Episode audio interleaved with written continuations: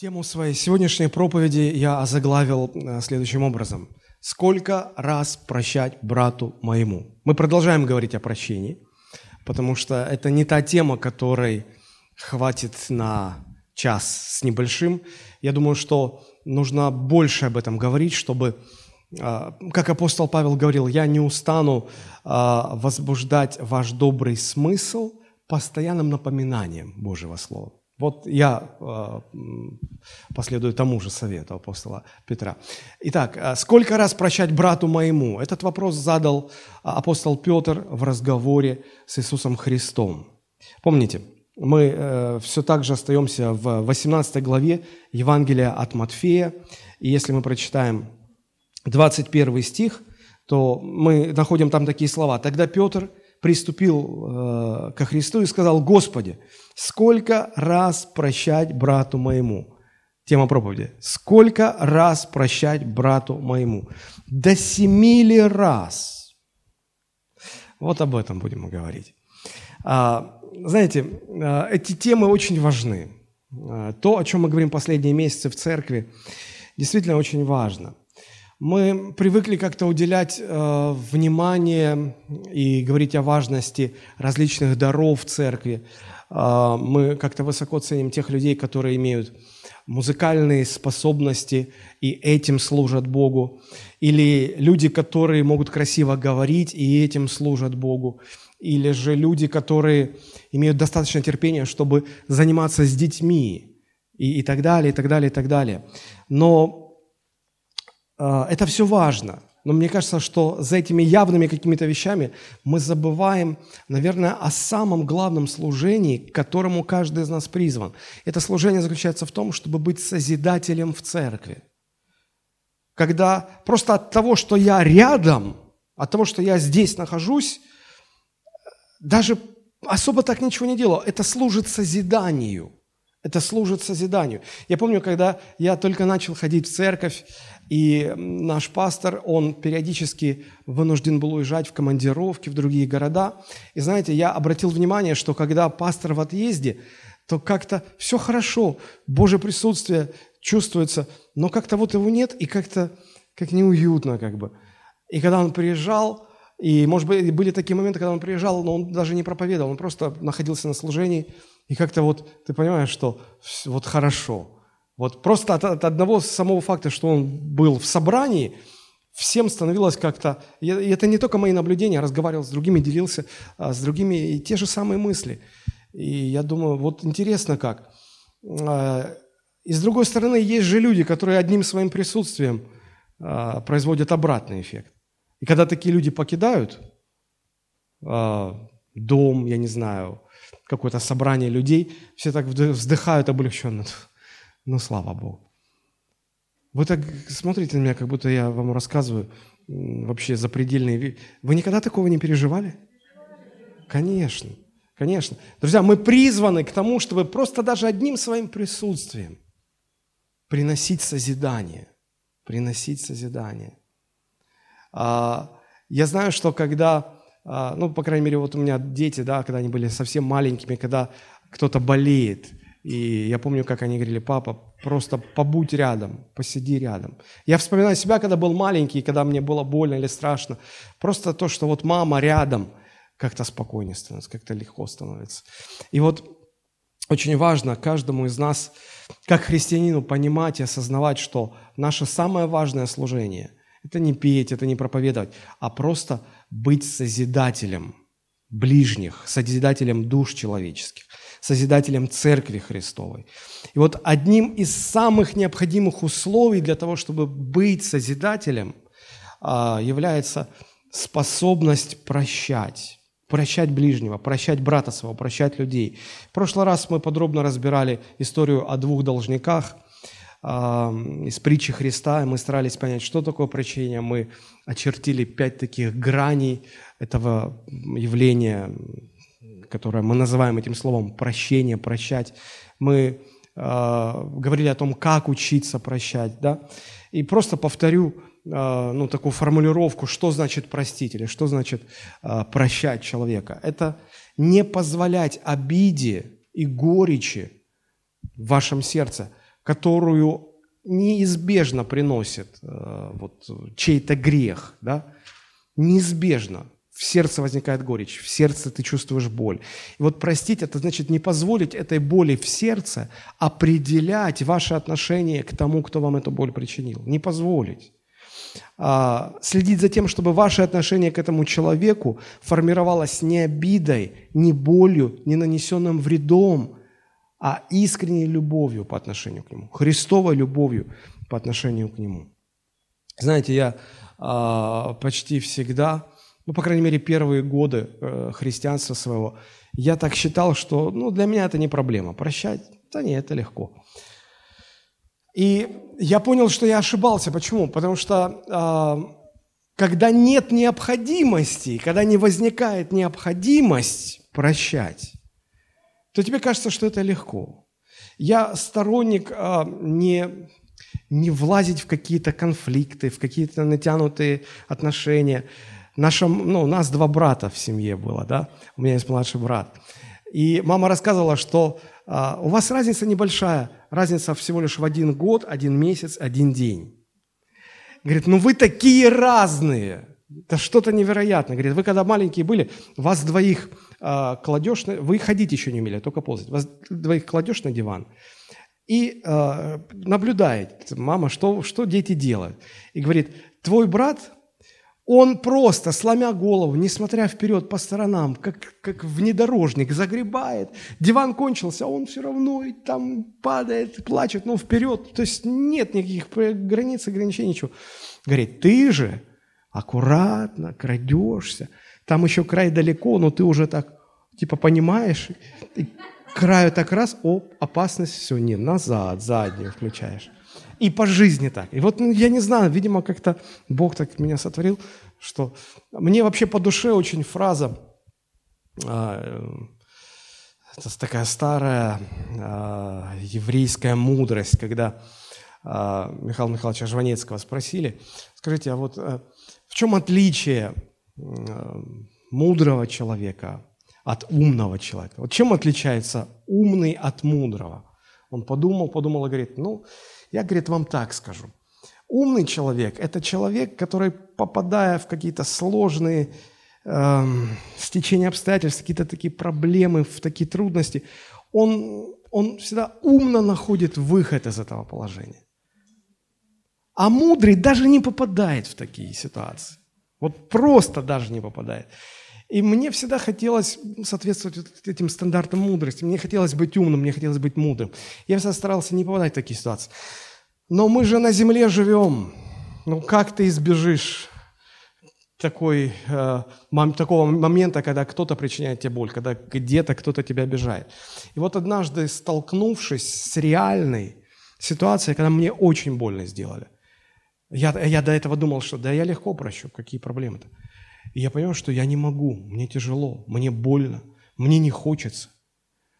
И вот я понял, что ну, на самом деле это, это, очень важно, это очень серьезный вопрос.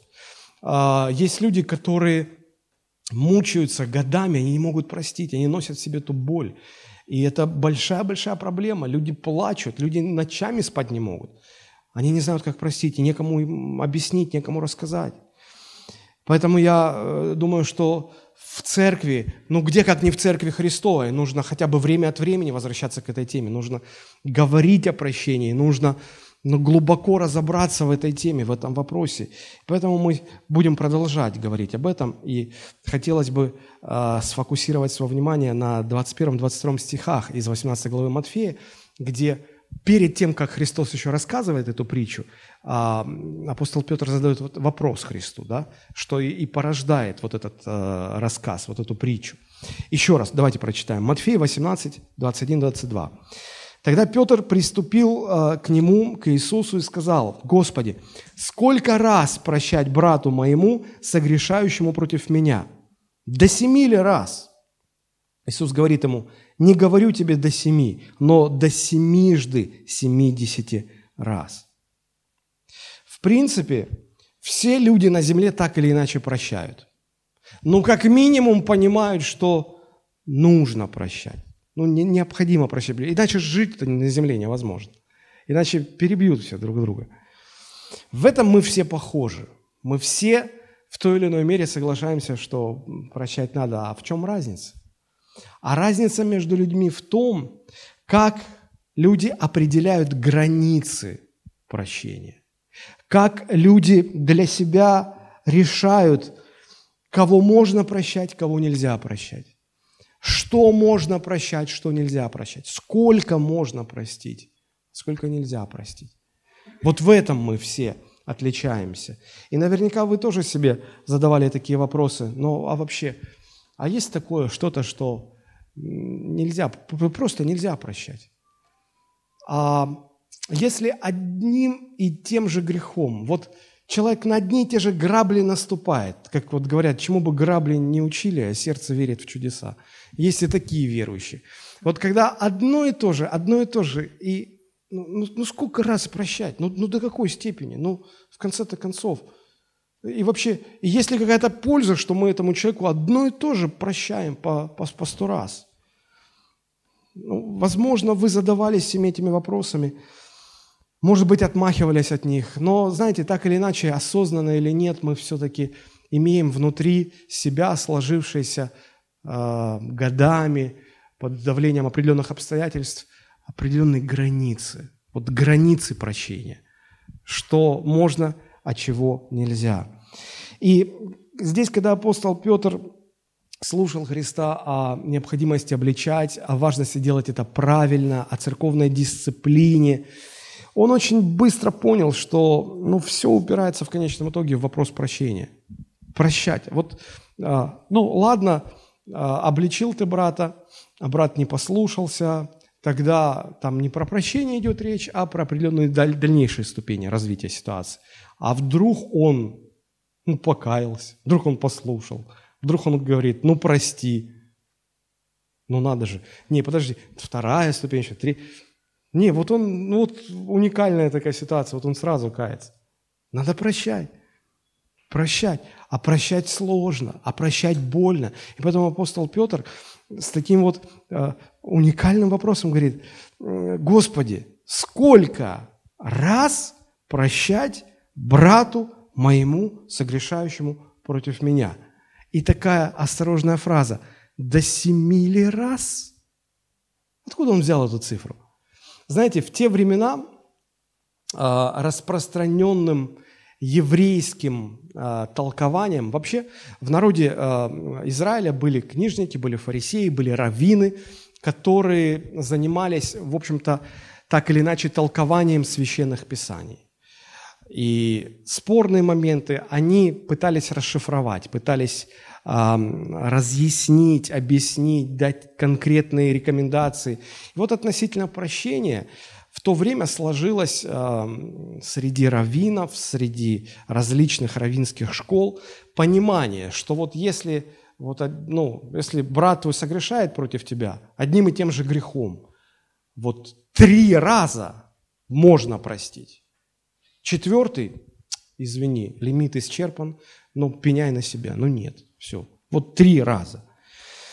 И апостол Петр, конечно, знал э, эти стандарты, э, вот, и э, он, будучи под впечатлением, вероятно, слов Христа о том, насколько это важно, он решает, он же был максималист, помните?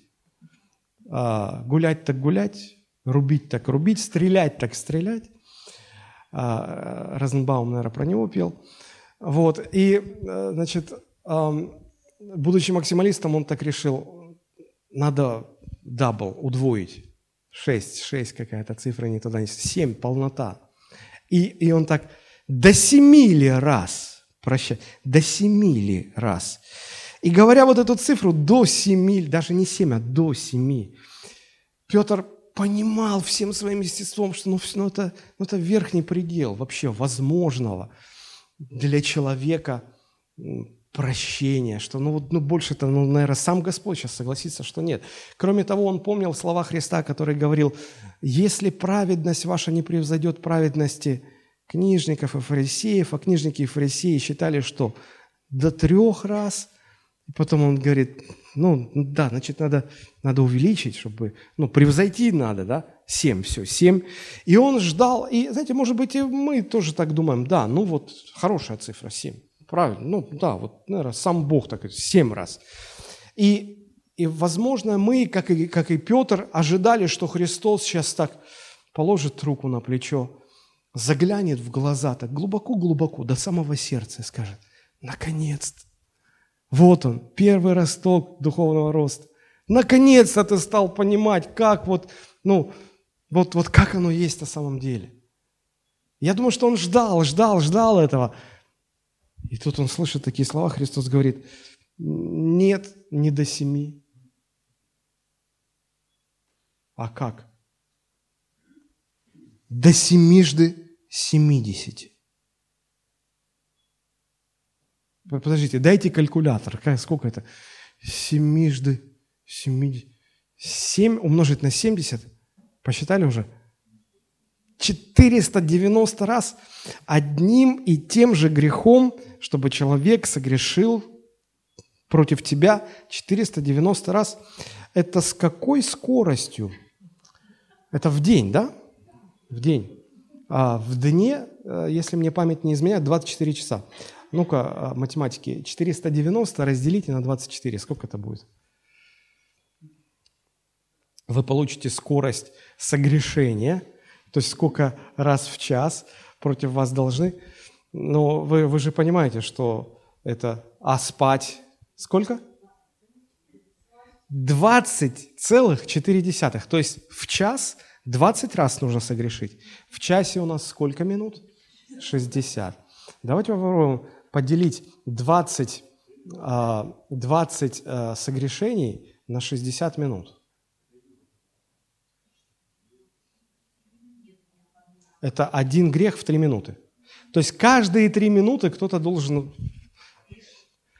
Нет, прежде чем прощать, надо, чтобы больно сделали, чтобы согрешили.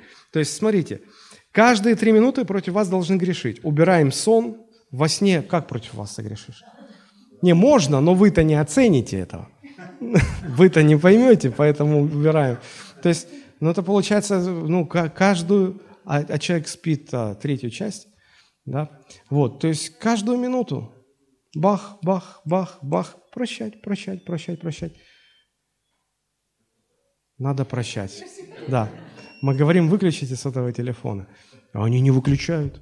А они не выключают. Да, надо прощать. Господи, дай мне сил делать то, о чем проповедую. Ой, ну вот, в общем, вы поняли, да, что фактически Христос говорит, знаете, вот интересно, э, интересно какая деталь. Э, Петр задает один вопрос, а Христос дает ответ как бы на другой вопрос – Вообще э, у евреев как-то так принято отвечать вопросом на вопросы, и, с ними спорить бесполезно. И даже когда говоришь, слушайте, а почему вы всегда отвечаете вопросом на, на вопрос? Они говорят, разве? Не может быть. Вот. Но э, здесь не потому, что Иисус хотел уйти от ответа, неудобный вопрос, или просто мы-то почему вопросы Господу задаем? Чтобы понять что-то. Но мы настолько не разбираемся в вопросах Царства Божьего, что мы даже правильно спросить не можем. И поэтому Господу приходится корректировать, не акцентируя, что ну вы такие, вы даже спросить по-человечески не можете. А, не акцентируя на этом, он, ему приходится корректировать ответы так, чтобы мы лучше понимали. А, и знаете, а, Иисус отвечает, что не семь раз Семь раз по 70 раз. То есть фактически на понятном языке это означало, что, знаешь, когда ты пытаешься узнать, сколько раз надо прощать, я тебе хочу сказать, что ты даже не в том направлении мыслишь, потому что прощать нужно бесконечное количество раз. Границ нету. Границ нету. Но но ты не об этом думаешь, ты, ты неправильно понимаешь, потому что если ты в этом направлении будешь размышлять, ты не поймешь сути прощения, что это такое. А, как, а, как Христос дальше строит этот разговор? Давайте мы посмотрим. А, границ нету, да, границ нету. а, когда апостол Петр задает этот вопрос, сколько раз прощать, а, мне кажется, вопрос продиктован желанием понять, чем измеряется способность к прощению. Вот чем ее измерять. И Петр инстинктивно пришел к пониманию, что э, вот этой метрикой или э, этой системой, которая измеряет нашу способность прощать, является количество прегрешений против нас, которое мы должны простить. А Христос говорит, нет, не этим определяется. Совсем другое измерение. Знаете, иногда у меня дети спрашивают что-то, на что я им, а, ну, а что там больше, а что важнее. И они берут и пытаются сравнивать. Я говорю, вы неправильный вопрос задаете, вы пытаетесь сравнивать мягкое с теплым. Мягкое с твердым надо сравнивать, а теплое с холодным. Но когда мы берем разные измерения или неправильные измерения, так, второй раз, я считаю, еще 488. Успеете ли вы столько? Потому что когда будет 491, ой. Да. Но Христос говорит, что не измеряется способность прощать, не измеряется количеством прощений. Количество безграничное. Миллионы, миллиарды. Кто сколько сможет протянуть. Хотя нам очень трудно это понять, нам очень трудно с этим согласиться. Мы, мы по-человечески привыкли все э, а, мерить. Мы понимаем, что ну, если простой человек, допустим, будет бежать 100-метровку, он покажет какой-то результат. Да? Может быть, это для кого-то будет быстро. Если натренированный человек будет бежать 100-метровку, он быстрее это сделает, правда? Если спортсмен будет бежать, его результат будет еще лучше. Чемпион покажет вообще лучший результат, да? Но как бы там ни было, все-таки есть какая-то граница, есть какой-то предел, правда же? Но, говоря о прощении, Христос говорит о безграничном прощении. Как, как, вот, как может человек, ограниченный со всех сторон, имеющий во всем пределы, есть предел нашей скорости, есть предел нашей выносливости, есть предел нашей боли, есть предел того, на что мы способны. А, правда же, э, есть предел, вот сколько я могу поднять вес. Есть предел, сколько я могу без сна прожить, сколько я могу без еды прожить. Есть предел, сколько я без воды могу прожить. Всему есть предел. А вот в отношении вопроса прощения Христос говорит, здесь нет границ, нет пределов. Почему? А чем, чем тогда измеряется способность человека прощать? Посмотрите, а, а, вывод или ответ на этот вопрос а, в Евангелии от Матфея 18.33. Когда Христос рассказал уже притчу о двух должниках, не буду я повторять, вы помните с прошлого раза. Смотрите, 33 стих написано. «Не надлежало ли и тебе помиловать товарища твоего, как и я помиловал тебя?» Ключевая фраза здесь «как и я помиловал тебя». Ключевая фраза, почему она ключевая? Потому что она помогает нам понять, чем измеряется человеческая способность прощать. Не количеством раз, сколько мне должно простить, или кто против меня согрешил, или как сильно против меня согрешили. Измеряйте свою способность к прощению тем, сколько вам прощено Богом. Не надлежало ли тебе простить, как и тебе было прощено? Сколько тебе было прощено? А тому человеку было прощено столько, сколько он никогда бы не смог отдать. Вот это, для него это бесконечность. И вот Христос говорит, э, чем измерять. Если тебе было прощено бесконечно много, значит, ты сколько должен прощать? Так же. Не надлежало ли и тебе простить так же, как и ты был помилован, как и тебе было прощено? Тебе было прощено бесконечно много, столько же, столько же прощай другим. Вот на что обращает внимание Христос. Он говорит, вы не тем, не той меркой пытаетесь мерить способность к прощению. Не тем совершенно. Основание для прощения заключается в том, сколько тебе было прощено. Сколько тебе было прощено. И вот только тот человек, который глубоко осознает, сколько ему было прощено, что мне было прощено бесконечно много, сколько я никогда бы в жизни не смог отдать. У того человека есть шанс правильно понимать, а, понимать, как Христос понимал вопрос прощения, и прощать бесконечно.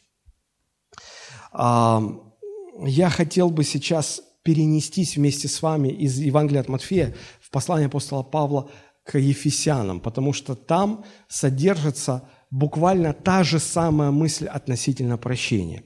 Если вы откроете Ефесянам 4 глава 31-32 стихи, то э, мы с вами найдем там следующие слова. «Всякое раздражение и ярость, и гнев, и крик, и злоречие со всякой злобой да будут удалены от вас. Но будьте друг к другу добры, сострадательны, прощайте друг друга, как и Бог во Христе простил вас. Прощайте друг друга. Как прощать друг друга? Вот как Бог во Христе простил вас. А как Бог во Христе простил? Он простил мне бесконечно много. Столько, сколько я никогда бы не смог отдать. В принципе даже. Та же самая мысль. Не надлежало ли и тебе простить так, как я помиловал тебя, говорит э, царь в притче. И апостол Павел говорит, прощайте друг друга, как и Бог во Христе простил вас. Точно так же. Вот чем измеряется человеческая способность к прощению. С точки зрения Иисуса Христа. Вот эти два стиха – это сосредоточие основных качеств христианского характера. Хотите знать, как выглядит христианский характер? Вот он. Смотрите, попытайтесь обнаружить, есть ли в вашем характере хоть что-то из этого небольшого списка.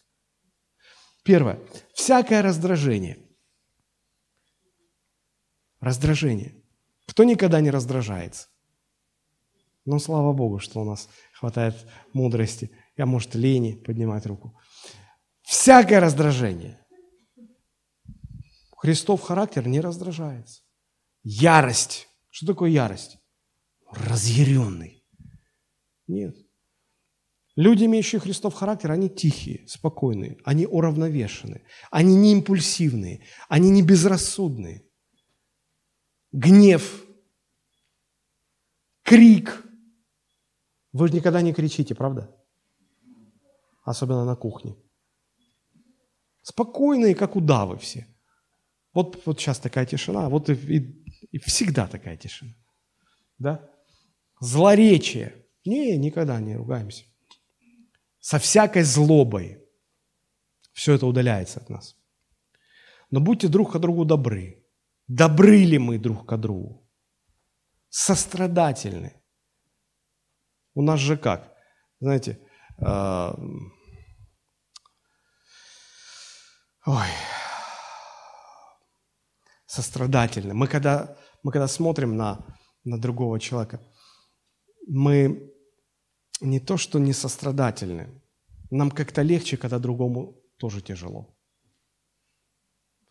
Даже, по-моему, я сейчас пытаюсь вспомнить э, старый анекдот, когда э, человеку тяжело, когда человек в страдании, какие-то трудности проходит, и ему там является ангел и говорит, ну, что сделать, чтобы тебе легче, как тебе облегчить? И, и, и знаете, что просит? Говорит, а чтобы моему соседу в два раза тяжелее было. То есть не, чтобы себе попросить там облегчение. Не, тебе легко, когда соседу еще тяжелее.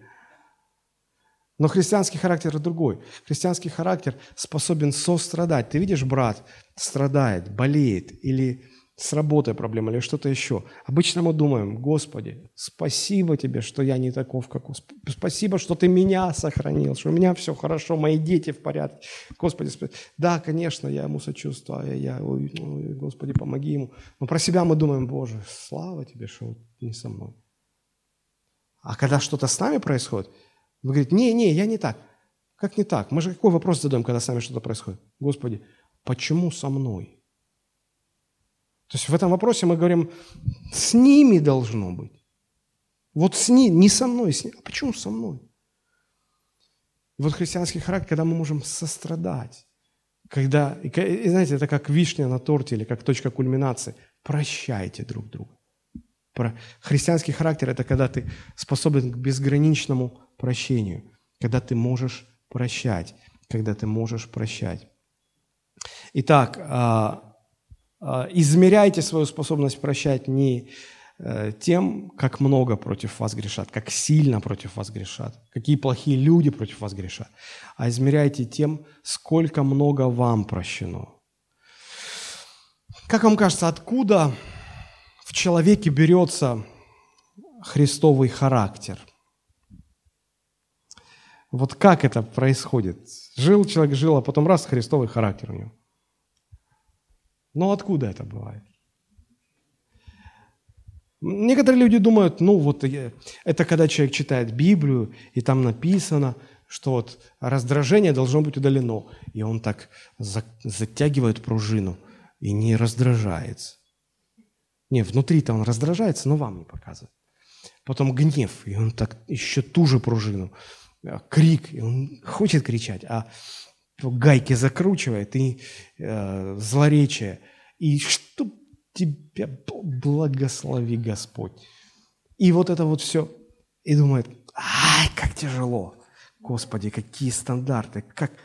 Знаете, это рано или поздно ты сорвешься. Рано или поздно пружина даст сбой мы почему-то думаем, мы даже в некоторых церквях проповедуют, надо работать над собой, в уединении, работать над собой, работать над своим характером, надо работать над собой. Работай. Но мне кажется, что э, дело... Я не исключаю важности работать над собой, потому что иногда вы можете послушать, сказать, а, ну все, пастор сказал, слава Богу, у нас такой хороший пастор, значит, все, можно уже за, за собой не следить, и ваша душа как заброшенный сад – знаете, историю такую рассказывают, когда э, фермер, который ходил в церковь, купил значит, такой вот пустынный участок земли, построил там ферму, сады, плантации, все-все-все-все-все.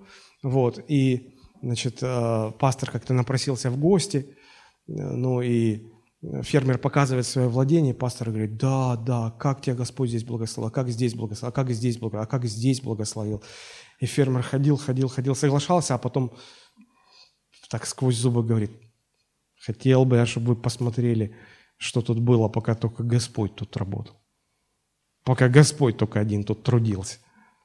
Если бы я вот тут не пахал, не убирался, ничего бы не было. И иногда люди тоже думают, что «та, яким Господь меня сотворив, таким я и буду. Вот любите меня таким». Таким, как ты есть, любить и принимать тебя будут только в военкомате. Больше нигде. Поэтому надо понимать, что душа человека – это как сад, изначально заброшенный, стремящийся к беспорядку и хаосу. И за ним нужно ухаживать. Но я же не об этом говорю. Я говорю о том, что мы не должны э, перегибать палку, мы должны помнить, что э, когда заходит вопрос о том, чтобы войти в Царство Божие, о том, чтобы родиться в Царстве Божьем, то речь ни в коем случае не идет о работе над собой. Христос говорит Никодиму, никто не может войти в Царство Божие, если не будет работать над собой. Нет, если не родиться свыше. Так и характер Христов, он не появляется в нас от того, что мы Библию читаем с утра до вечера и работаем над собой. Нет, он появляется в нас, потому что мы рождаемся от Бога. Потому что Божья жизнь начинает течь внутри нас. И поэтому Христов характер проявляется внутри. Проявляется внутри. Это очень важно понимать. Это очень важно понимать. Не бывает так, вы послушали проповедь, решили, все, я буду прощать, теперь буду учиться, и вы пошли, вы учитесь, и у вас получается. Нет. Сколько раз так бывало, когда послушали проповедь, решили, и потом понимаете, что уже вот в понедельник, да что там в понедельник, уже в воскресенье вечером, полная несдача вот, экзамена, о котором говорилось утром на проповеди. Не так, не так. А, Божий характер, в том числе, а, мы видим, что способность прощать друг друга, именно так, как Христос нас простил, она является кульминацией, да, верхней точкой а, Божьего, Христового характера в нас. Да? Это все приходит от того, что человек рожден заново. А рожден заново, значит, он имеет жизнь Божью внутри себя. И вот эта жизнь Божья, которую человек получает, соприкасаясь с Богом, имея доступ непосредственно к Богу, вот она и производит в нем эту способность. И когда апостол Павел пишет послание к Ефесянам, то он начинает его, посмотрите, если вы откроете послание к Ефесянам, первая глава, с чего она начинается? Она начинается с э, описания Божьего величия. Посмотрите, с третьего стиха. «Благословен Бог и Отец Господа нашего Иисуса Христа, благословивший нас во Христе всяким духовным благословением в небесах, так как Он избрал нас в Нем. И идет описание Божьей славы, Божьей благодати, Божьего могущества, Божьего величия. Все, все, все вот это вот идет, идет, идет, идет. Почему? Почему он так говорит? И а, дальше а, апостол Павел начинает говорить о богопознании. Он молится за Ефесян и говорит, я молюсь о том, чтобы Бог а, Господа нашего Иисуса Христа, Отец славы, дал вам духа премудрости, откровения к познанию Его, чтобы вы обогатились познанием, чтобы познание открыло вам Господа. И дальше, дальше, дальше, вот четвертая глава, конец – приходит э, к логическому завершению. Э, речь идет о, Христе, о Христовом характере. Смотрите, начинается послание описанием Божьего величия, Божьего могущества, что Бог для нас сделал, благодати Божией. Потом речь идет о познании Бога. Потом э, во, второй, во второй главе говорится о том, что мы были мертвы без Христа, и Он нас оживил, Он нас создал во Христе Иисусе на добрые дела, которые предназначил нам исполнять. Потом говорится о том, что нам нужно отложить образ жизни ветхого человека, облечься а, в нового человека. И дальше идет вот конец четвертой главы, описание сути Божьего характера в нас. О чем это говорит? Почему это? Почему Павел так строит свое послание?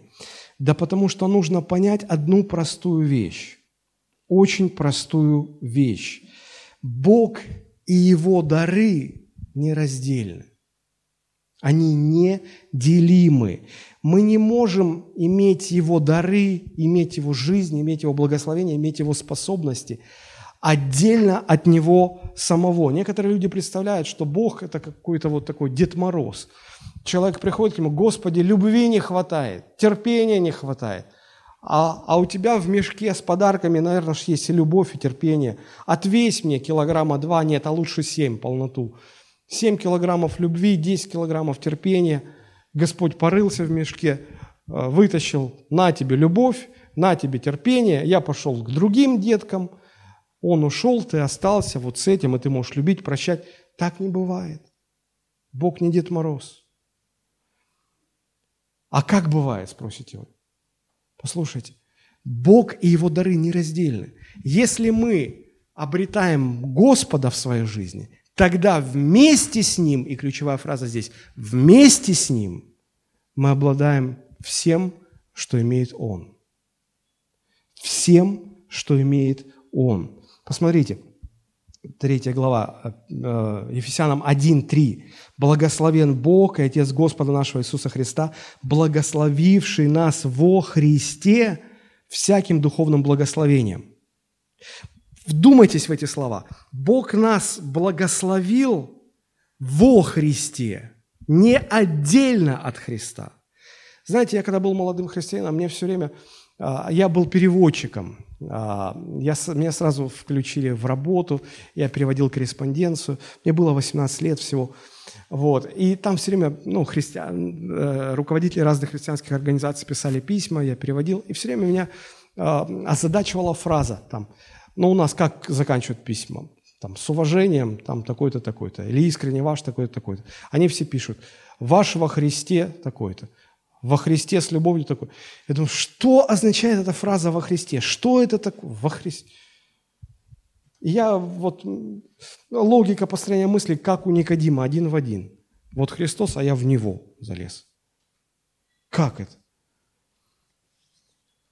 Я долго мучился, у многих спрашивал, видимо, а, братья были озадачены не меньше, чем я, пока не прочитал а, другие переводы, современный перевод.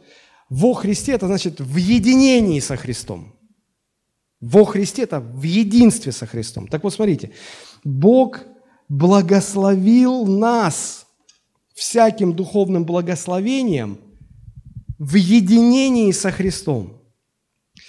Может быть, грубый пример, может быть, корявый, но, но мне кажется, он поможет понять.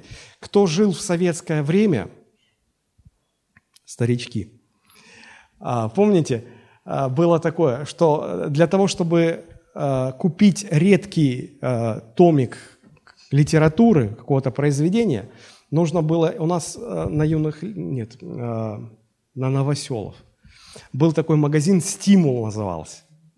Вот. И чтобы купить этот редкий томик, нужно было принести макулатуры там вагон, да. И обязательно э, что-то купить ненужное. И в нагрузку шел вожделенный томик там Дюма «Три мушкетера». Вот. То есть отдельно взять этих трех мушкетеров ну никак нельзя. Только через макулатуру и какую-то ненужную фиговину. Грубый пример – Повторяю, да? Вот. Мы э, все жаждем от Бога благословений в отрывях от Христа. Господи, Христа не надо, пусть не будем трогать святое. А вот нам процветание, исцеление, любовь, прощение, ну, э, чтобы не выделялось только материально, накидаем туда еще каких-то духовных качеств. Ну, это так, оно. Главное, сами понимаете, что. А, вот. И и нам так бы хотелось, а такого не бывает. Бог благословляет нас только в единении со Христом. Что это значит? Принимаешь Христа, с Ним принимаешь все. Не принимаешь Христа, извини, ничего. Понимаете, в чем дело? И вот, э, говоря э, о пожертвовании, я вспомнил историю с этим Авидаром Гефяниным. Помните? Когда Давид испугался и решил, э, раз ковчег опасный, Пусть он там у кого-то холопа побудет в доме, там, вот у Авидара, Авидара, все, выживет, ну, слава Богу. Нет, нет, ну, дело такое, меч поедает то одного, то другого. Помните, как он рассуждал-то? Вот. А что произошло-то, да? 2 Царство 6, 10, 11. «И не захотел Давид вести ковчег Господень к себе в город Давидов, а обратил его в дом Авидара Гефянина. И оставался ковчег Господень в доме Авидара Гефянина три месяца. И благословил Господь Авидара и весь дом его» благословил. Ковчег, как я говорю, это было олицетворение Божьего присутствия. То есть там, где был ковчег, там был сам Бог. Вот сам Бог пришел в дом Авидара, и что дальше произошло? Благословений столько навалило, что даже царь узнал. Цари особенно не интересуются жизнью там, всех смертных.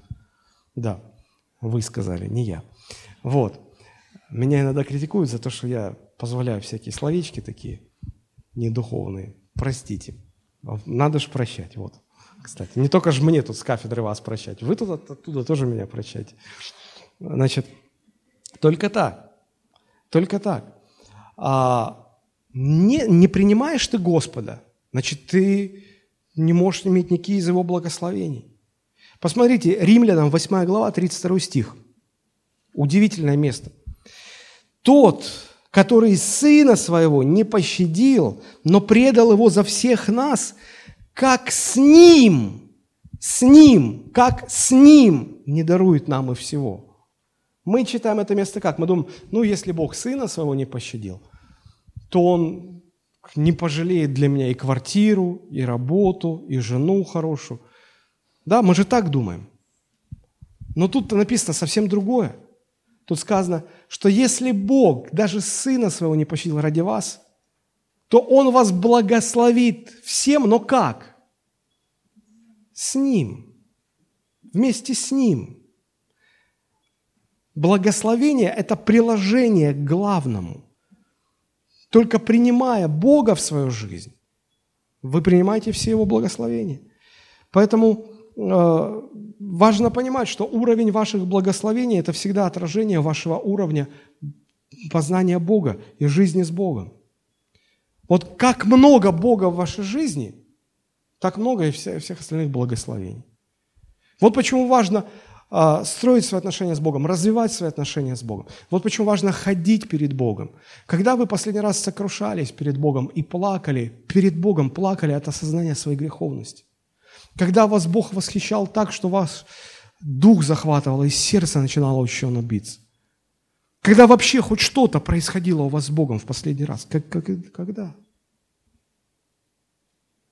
Мы хотим, чтобы Божьи благословения приходили в нашу жизнь, но не в единении с Ним, а в отрыве от Него. А, Христос Христом, а благословение нам. Такого не бывает. К счастью, к сожалению, не знаю, но такого не бывает. Поэтому важно понимать, что э, первая мысль, да, вот такая важная, которую нам нужно сегодня застолбить, понять, осознать, мы никогда не сможем иметь Божью жизнь, Божий характер, Божью способность прощать без Него самого. Вы понимаете, как абсурдно звучит этот вопрос апостола Петра? Господи, сколько раз прощать мне брату моему? Семь? Восемь раз? Сколько? А Иисус говорит, да дело не в этом. Ты даже если напряжешься, ну ладно, семь сможешь. А семьдесят? Ну, может, напряжешься и семьдесят. Но сколько бы ни напрягался, всегда будет граница. Вот предел-то, верхний предел будет. А потом что? Ты же не так мыслишь, ты не о том мыслишь. Пойми, что речь-то не, не об этом, сколько раз напрягаться-то в прощении. Речь о том, чтобы так наполниться Богом, Божьей жизнью, чтобы в тебе от Него была вот эта способность прощать бесконечно, прощать, как Он тебя просил, простил, без границ прощать. Вот что важно. Вот что важно. Ах это жизнь по благодати. Это жизнь, когда ты, мы, мы говорим, что мы благодатью спасены, что мы благодатью жить должны. Что это значит? Это значит, что вот образ Христов, Божий характер, способности, о которых говорит нам Новый Завет, они не являются нашими достижениями, результатом наших усилий, чем мы могли бы хвалиться. Это приходит в нашу жизнь с рождением от Бога – это приходит по благодати, незаслуженно, не от нас, не от дел наших, чтобы мы не хвалились. И вот об этом а, особенно ярко апостол а, Павел говорит в послании к Ефесянам, начиная со второй главы. Посмотрите, с первого стиха второй главы и вас, мертвых по преступлениям и грехам вашим, в которых вы некогда жили по обычаю мира сего, по воле князя, господствующего в воздухе, духа, действующего ныне в сынах противления, между которыми и мы все некогда жили по нашим плотским похотям, исполняя желания плоти и помыслов, и были по природе чадами гнева, как и прочие. Посмотрите, здесь пять характеристик а, человека, живущего без Бога. Посмотрите, первое – написано, что он мертв во грехах. Человек, который живет без Бога, мертв во грехах. И вас мертвых по грехам вашим. Что значит мертвый? А он живет, двигается, он говорит, он пакости делает. Как он мертв? Перед Богом он мертв. Что такое мертвость? Это отсутствие жизни, правда же? В нем присутствует физиологическая жизнь, поэтому он ест, пьет, ходит, двигается, орет, грешит. А мертвость в том плане, что Божьей там жизни нету. Полное отсутствие Божьей жизни. Вот что значит мертвость по грехам. Вторая характеристика. Э, человек, живущий без Бога, он подчинен дьяволу. Написано, «Э, мы жили все некогда по воле князя господствующего в воздухе. Люди неверующие, они думают, что нет, я ни Богу не подчиняюсь, ни дьяволу не подчиняюсь, я сам по себе. Не можешь ты быть сам по себе. Не можешь. Всякий, кто думает, что он сам по себе, значит, дьявол им манипулирует как марионеткой. Просто дьявол не хочет, чтобы вы это знали, чтобы люди это знали. Поэтому человек живет в иллюзиях, что он сам по себе. Нет, он живет в рабстве дьявола. Это вторая характеристика. Третья характеристика. Написано, что у них дух противления – Внутри эти люди противятся Богу. Мы иногда смотрим, ой, такой хороший человек, ой, такая хорошая девушка. Какими бы хорошими, какими бы лапочками не были, внутри, если человек живет без Бога, если там мертвость, если там нет жизни Божией, внутри обязательно будет противление Богу. И когда начинаешь говорить о Боге. Что, когда Бог начинает делать что-то с этим человеком, у, этого, у этой милашки, у этой лапочки, у этого миленького, хорошенького, да он же мухи не обидит. Он так, рожки, хвост вылазит, когти. Если вы смотрели фильмы ужасов в своем неверующем прошлом, вот такое перерождение. Вот только-только за живое за день, все. Вот это противление. Что Обязательно это все будет. Они противятся, они не могут по-другому. Там дух противления живет. Человеку говоришь так и так, так и так. Нет! А тут понятно, дух противления. Дальше что э, написано? Между которыми мы все жили некогда по нашим плотским похотям, исполняя желания плоти и помыслов. Мы думали, что мы свои желания исполняем. Оказывается, мы в рабстве этих похотей были. Что такое похоть? Запретное желание. Мы находились в рабстве запретных желаний. Мы знали, что они запрещены Богом, а мы не можем их не делать. Из нас прет, мы, мы рабы этого. Жизнь в рабстве запретных желаний. Ну и, конечно же, по природе были чадами гнева. Все, что нас ждало, это Божий гнев. Вот и все. Мертвость во грехах, подчиненность дьяволу, дух противления Богу, жизнь в, раб, в рабстве запретных желаний, неизбежность Божьего гнева. Вот вам полный портрет человека без Бога. И вот из этого портрета абсолютно, совершенно ясно становится, что нас, вот таких вот, с рожками, с хвостами, с клыками, с когтями, Бог взял и помиловал.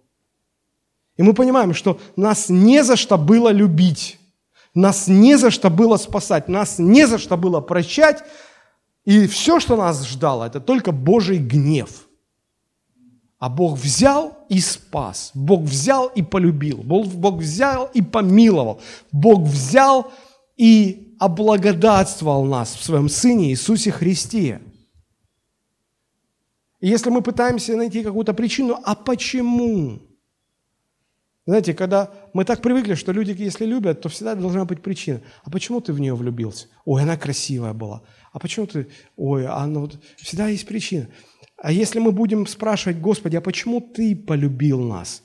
Вот вы можете разбиться, просто лоб себе разбить, вы не найдете причину. В нас нет этой причины. Она только в Боге. И она нам непонятна, как бы мы ни пытались ее понять. Вот что означает благодать, жизнь по благодати. И дальше, смотрите, с 4 стиха, показав портрет мертвости э, человека без Бога, смотрите, э, написано, «Но Бог, богатый милостью по своей великой любви, которой возлюбил нас, и нас, мертвых по преступлениям, опять подчеркивает, оживотворил со Христом. Благодатью вы спасены». Что значит быть спасенным благодатью? Оживотворил. Бог жизнь свою излил в нас вместе со Христом. Благодатью вы спасены. И воскресил, опять же, с Ним, и посадил на небесах, опять же, в нем, дабы явить в грядущих веках при изобильное богатство благодати своей в благости к нам, опять же во Христе Иисусе. Все Божьи благословения, все Божьи способности в нашу жизнь приходят только с Ним, с Ним. Вот почему нам искать Его нужно. Не Его даров, Его искать. Будем искать Его даров, мы не получим ни Его, ни даров. Будем искать Его, вместе с Ним получим все.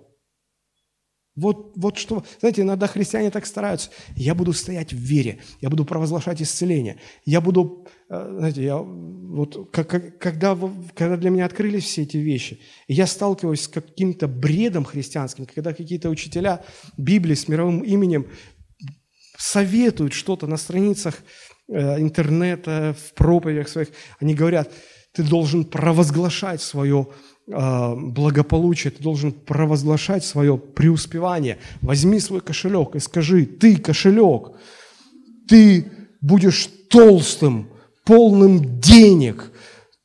Ты чековая книжка, ты моя чековая книжка, ты будешь переполнена деньгами. Такое ощущение, что дьявол издевается. Вот просто издевается. Люди, ну вы где видели, чтобы, когда ты начинаешь с кошельком разговаривать, с чековой книжкой? Это знаете, когда Э, два человека, помешанных на похудении, общаются один другим, говорит, представляешь, Сегодня утром встаю на весы, а они мне говорят, так говорят, о, у тебя уже весы разговаривают. А тут уже кошельки разговаривают. Ну где вы видели, чтобы человек, разговаривающий с кошельком, стал богатым? Ну покажите хоть одного. Но это же бред, бред, а христиане в это верят. О, я буду стоять, я буду исповедовать, я буду провозглашать. Это попытка вырвать Божье благословение в отрыве от Христа. Потому что с неба идет комплект. Ну, простите, если я так вот упрощенно говорю, может быть, кому-то богохульно покажется. И мы пытаемся из этого комплекта отодрать свое исцеление, а Христа обратно, там, на небо. Мы пытаемся отодрать свое преуспевание, а Христа не, вон там на небесах, пусть он там и остается. Мы, мы не понимаем, что, что значит жить по благодати. Знаете, а, как вот важно а, понять, что мы благодатью спасены, точно так же важно понимать, что мы жить должны благодатью. Знаете, иногда люди борются со, своим грехом, христиане борются со своим грехом, не могут никак а, победить и не знают, что еще делать. О, я провозглашал, я вот эти формулы применял, я это применял. Ничего не помогает. Друзья, Посмотрите, написано. Бог, богатый милостью, по своей великой любви, который возлюбил нас, и нас, мертвых по преступлениям, оживотворил со Христом. Благодатью вы спасены. Друзья, если вы получите освобождение от своего греха, то только благодатью Божией. Не работай над собой, не своим самосовершенством, благодатью. А для благодати, а знаете, как благодать не действует э, автоматически. Знаете, когда благодать действует? Благодать действует, когда человек осознает свою мертвость. Поэтому написано, и вас, мертвых по преступлениям, оживотворил благодатью. Когда человек осознает свою мертвость, неспособность. А, знаете, мне один человек рассказывал, как он э, избавлялся от курения. И а, он говорит, я и так пробовал, и так, не помогает. И говорит, я просто утром, рано, еще темно было, я, говорит, вышел, на кухню в трусах. В труселях, говорит, вышел. Руки трясутся. Хочется курить, не могу курить. Говорит, мне так обидно стало, мне так больно стало. Я говорю, Господи, я же покаялся. Ты же меня спас. Ты сотворил эту траву, а она теперь мной командует. Не ты мной управляешь. Это вонючая сигарета. Меня будет чуть свет и заставляет курить. И он говорит, я расплакался, я кричал, говорил, Господи, ну что, ну Спаси меня, дурака. Ну вот что, я не знаю что. Говорит, прям как вот что-то вот снизошло, и я почувствовал свободу. Благодать не действует автоматически. Благодать действует тогда, когда ты понимаешь свою мертвость. Когда ты понимаешь, что ты сам не можешь, когда тебя раздирает, когда ты кричишь, когда ты готов вывернуться наизнанку. Господи, спасай меня.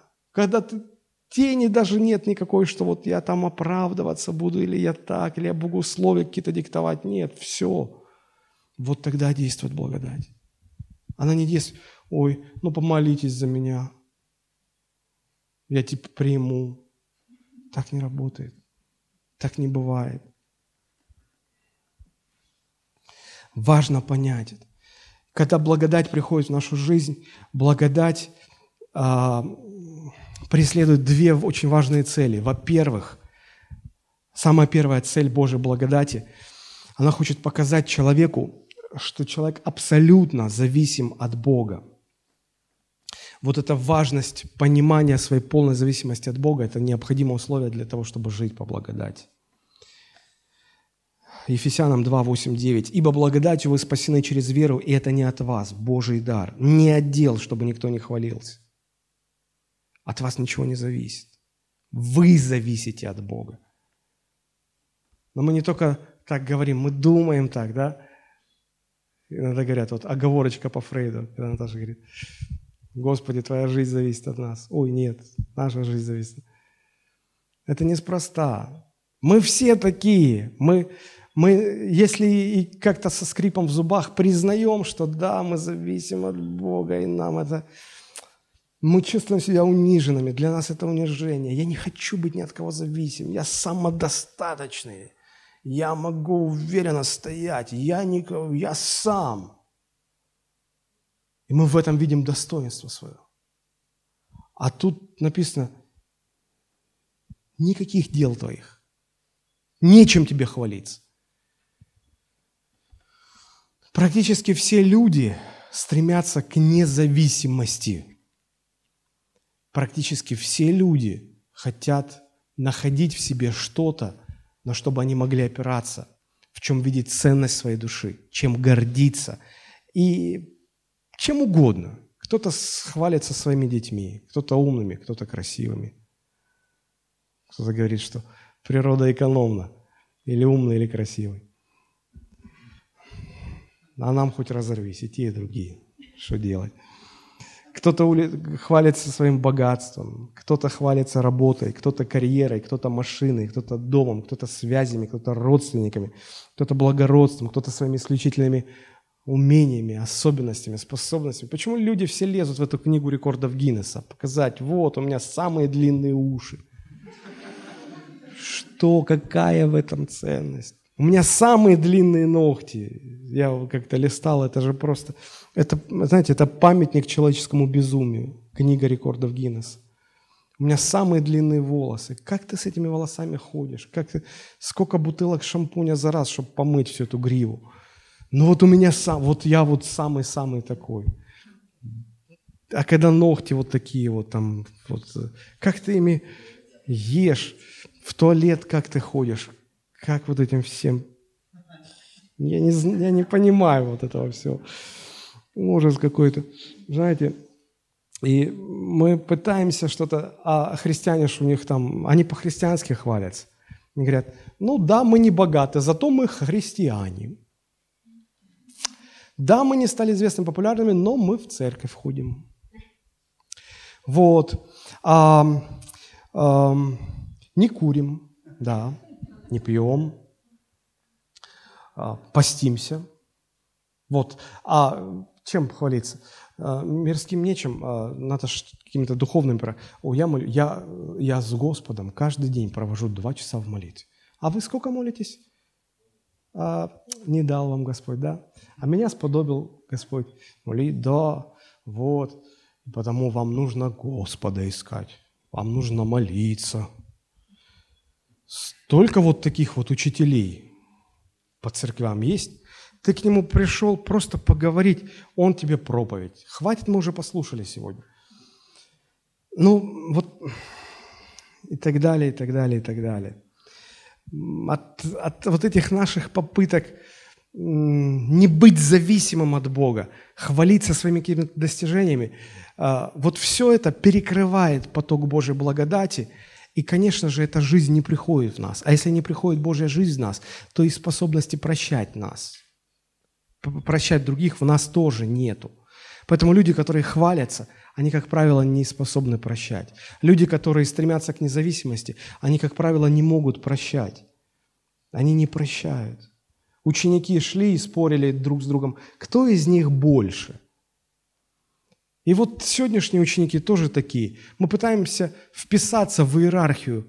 Мы понимаем, что ну да, ну вот этот как ни крути, он больше. Но я-то тоже ж не последний. Я же тоже где-то вот тут вот, наверное, да.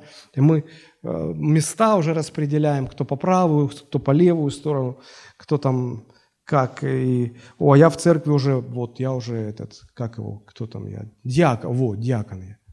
Или я пастор, я там тут.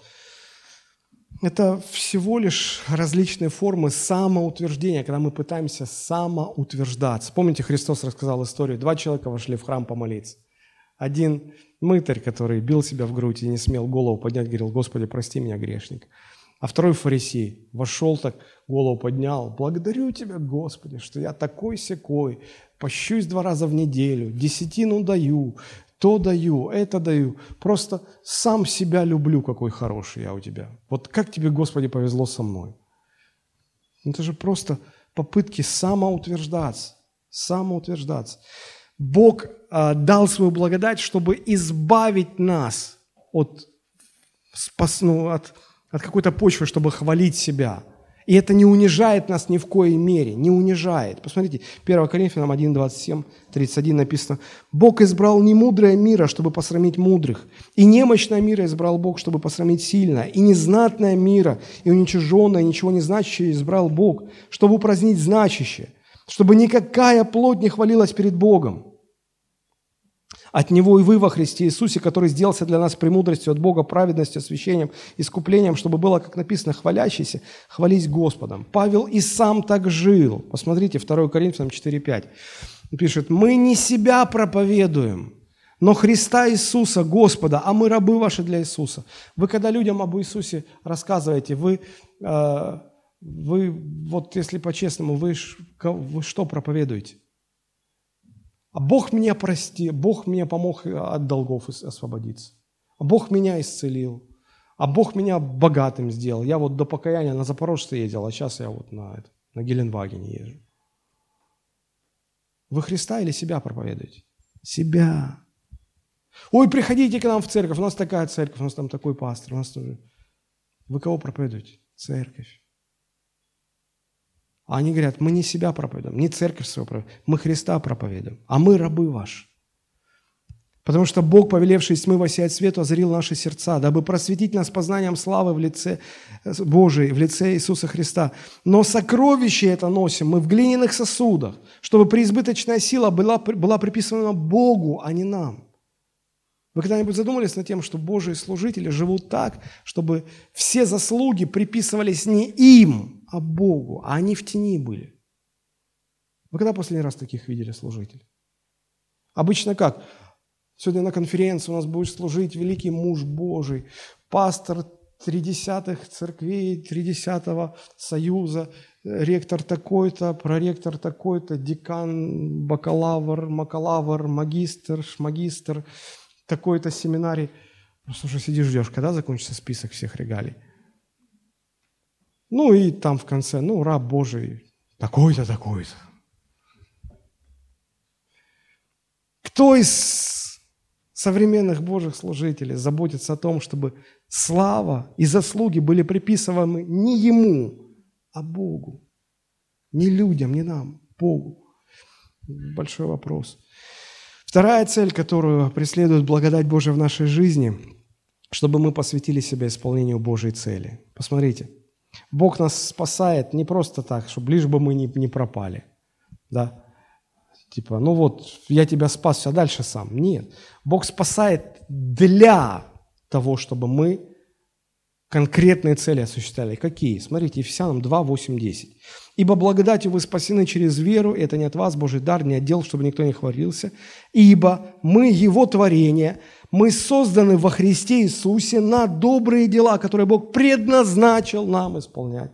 Мы спасены, чтобы делать те дела, добрые дела, которые Бог предназначил нам, предназначение.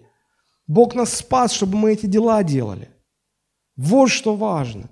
Смотрите, мы, Его творение, созданы во Христе Иисусе. Мы были мертвые без Христа, а теперь мы в Нем как бы заново созданы на добрые дела – и вот Божья благодать ведет нас к тому, чтобы мы полностью себя посвятили, чтобы исполнять вот эти добрые дела, вот это предназначение, которое Бог э, нам дал. Иногда христиане просто годами э, лбом об стену бьются. Господи, какое мое предназначение? Господи, какое мое предназначение? Господи, какое мое предназначение? Да все очень просто. Придите ко мне все труждающиеся обремененные. Возьмите иго мое на себя. Хамут. Впрягитесь со мной в одно дело. Господи, какое у тебя дело? Его дело, он созидает церковь. И вы впрягитесь. Вот, быть созидателем, созидать души, созидать церковь, строить церковь. Вот это предназначение. Вот это предназначение. Быть созидателем. Вот и все. Не, я думал, что мое предназначение пойти к президенту, сказать ему так говорит Господь, и чтобы он покаялся – а вы не чувствуете, как, как все это чешет ваше самолюбие? Что президент вот именно через вас. Вот.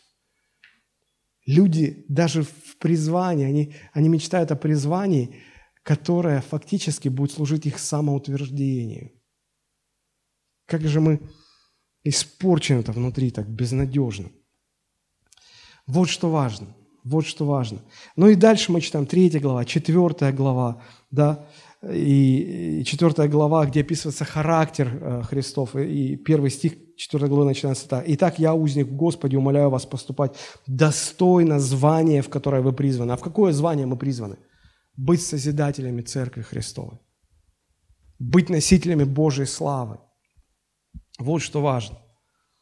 Итак, смотрите, э, мы поняли, что способность прощать придет только тогда, когда мы наполнены жизнью Божией, когда мы соединены со Христом, когда мы с Богом, и с Ним приходит Его жизнь, с Ним приходит Его способность прощать. Это возможно, когда мы живем по благодати. И эта благодать учит нас двум вещам. Полюбить, а, быть полностью зависимыми от Бога, признать это, это так и, и наслаждаться этим, не оценивать это, как будто вот Бог нас этим наказывает или оскорбляет нас этим. Второе, Бог хочет, чтобы мы полностью посвятили себя исполнению того предназначения, которое Он для нас имеет. К чему приводит действие спасающей благодати в нашей жизни? Если мы спасены благодатью, если мы живем благодатью, какие плоды, к чему это приводит? Это приводит к тому, что в нас начинают проявляться – все вот те качества, которые мы прочитали, когда мы читали Ефесянам 4 глава, 31-32 стихи. Давайте мы еще раз посмотрим. Ефесянам 4, 31, 32. «Всякое раздражение, и ярость, и гнев, и крик, и злоречие со всякой злобою, они будут удаляться от нас. Мы будем друг к другу добры, сострадательны, мы сможем прощать друг друга. Именно так прощать, как Бог во Христе простил нас. А Он нас во Христе простил безгранично. И мы сможем безгранично, безгранично прощать.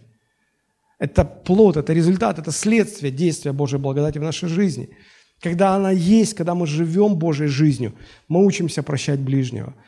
Мы в нем научились. Посмотрите, э, чуть-чуть выше, или выше, да, Ефесянам 4,21 потому что вы слышали о нем и в нем научились. Мы в нем учимся прощать. Научились его стандартам, его э, вот, пониманию этого вопроса. Отложить прежний образ жизни ветхого человека, и сливающего в обольстительных похотях, и обновиться духом ума вашего, и облечься в нового человека, созданного по Богу в праведности и святости. Посмотрите, если после обращения со Христом не поменялся вас, ваш образ жизни, я сомневаюсь в том, что вы встречались со Христом. Потому что в нем мы научились. Прежний образ жизни откладывается, и мы начинаем жить другим образом жизни. А бывает так, что человек пришел в церковь, принял водное крещение, уже не один год в церковь ходит, но он живет тем же самым образом жизни, каким он жил до своего обращения ко Христу. Мы кого обманываем? Мы перед кем ходим? Поймите, если вы действительно пережили встречу с Богом, это изменит ваш образ жизни. Это меняет образ жизни совершенно. И одна из граней этого другого образа жизни – мы учимся прощать по его стандартам. Мы учимся прощать независимо от своих желаний, чувств, эмоций. Всегда трудно прощать, всегда тяжело, всегда больно. Но мы откладываем эту боль, мы прощаем, потому что Христос простил нас. И закончить я хочу очень простой мыслью о том, что для верующего человека способность прощать ближнего – это одна из форм его поклонения Богу. Когда мы прощаем, мы это делаем ради Господа. Мы этим поклоняемся Богу. Почему ты меня прощаешь? Потому что я Ему служу. Потому что Он мне простил больше, чем я тебе прощаю. Мне столько прощено – что я никогда не смогу простить больше. Даже если весь мир, все люди, когда-либо жившие, все ангелы, все-все-все согрешат против меня, и я прощу, это никогда не будет больше того, сколько мне Бог простил. Вот почему. Я этим поклоняюсь Богу. А поклонение всегда связано с жертвой, поэтому это всегда будет трудно. Это всегда будет чего-то стоить нам, это всегда будет больно. Но это будет часть нашего естества – которое пришло вместе с жизнью Христовой. Друзья, рассуждая о границах Божьего прощения, о том, сколько раз прощать мне брату моему, мы уподобляемся Петру, который совершенно не понимал, о чем идет речь. И Христос и его, и наше внимание переводит на другой лад. Поймите, не тем измеряете свою способность к прощению. Не важно, сколько раз, безгранично. Важно, чтобы жизнь Божья была в вас, тогда вы сможете прощать. Когда вы сами все прочувствовали, когда вы пережили, как много вам прощено, тогда вам, вы будете способны простить брату своему что угодно и сколько угодно раз. Вот что важно. Помоги нам в этом, Господь. Давайте мы поднимемся, склоним наши головы. Боже, мы благодарны Тебе за Твою любовь к нам. Мы благодарны Тебе за Твое Слово.